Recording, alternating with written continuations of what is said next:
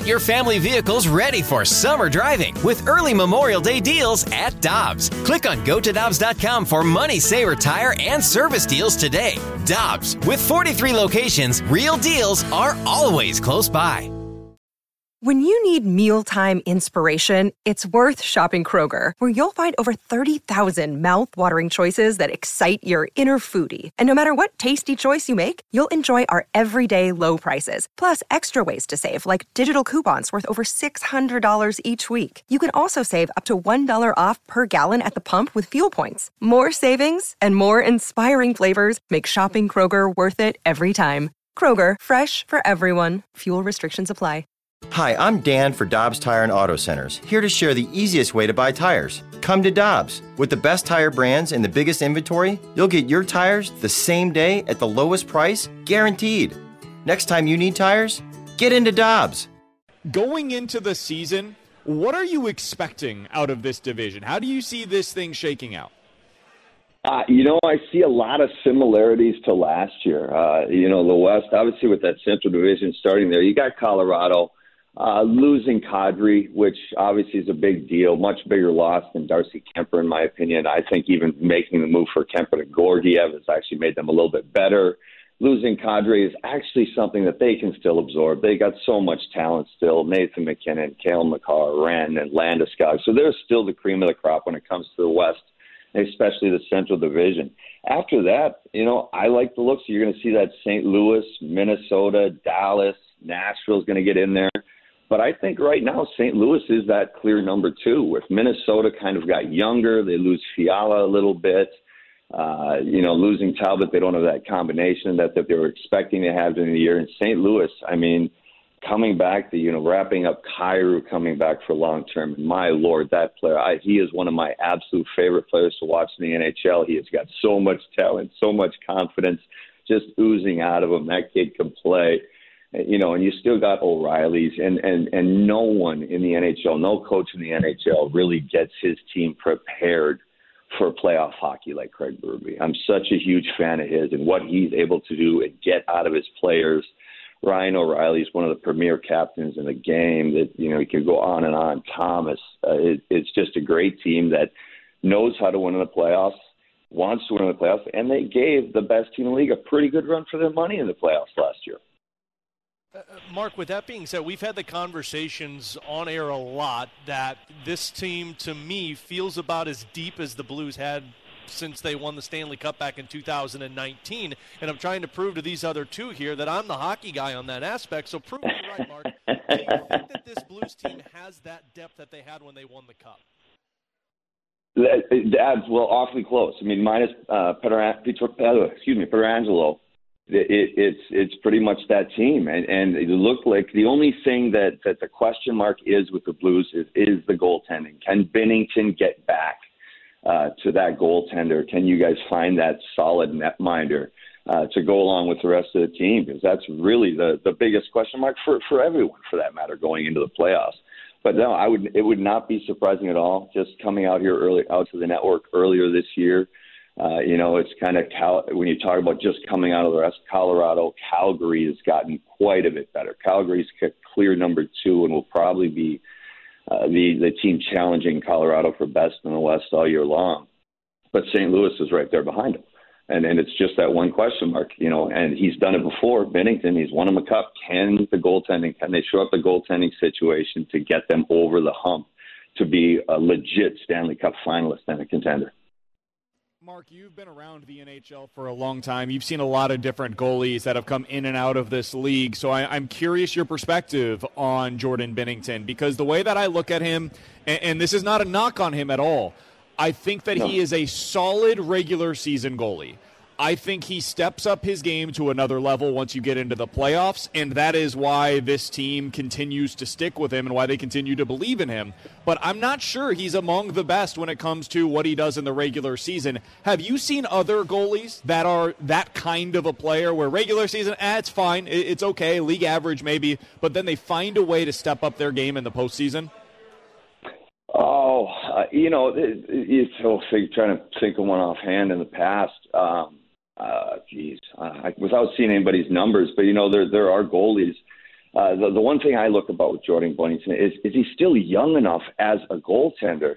He's proven that he can do it. And, and consistency is something that every young player, whether you're a goaltender, whether you're winger, forward, centerman, no matter who it is, you're a young player, you're to go through bumps and bruises. It takes, you know, they say like you're four or five, that's when like, all right, you should kind of have it figured out. Well, goaltending, they're to give even more time for that to figure out that consistency. And that is the hardest part, the consistency of the 82 game season. If he's already got one, the ability to win a Stanley Cup because he has, and two, he's shown that he can turn it on in the playoffs. I mean, those are the biggest question marks to ask. Like, well, okay, he's stepped it up in the playoffs. Is he? Has he done it every year? Well, no. Does every player do it every year? No.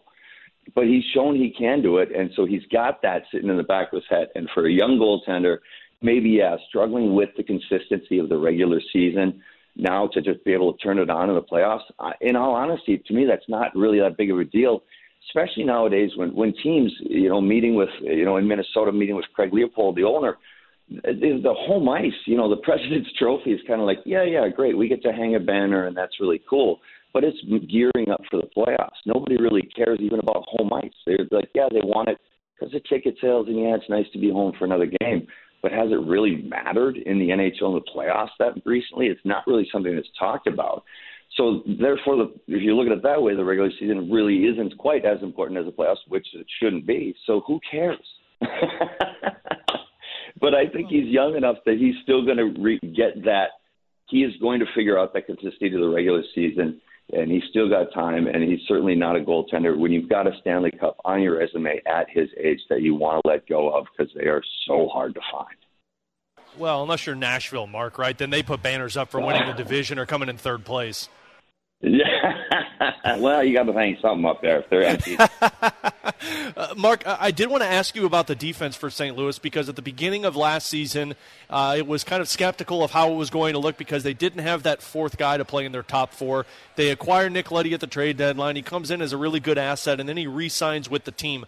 How do you view this defensive core for St. Louis going into the season?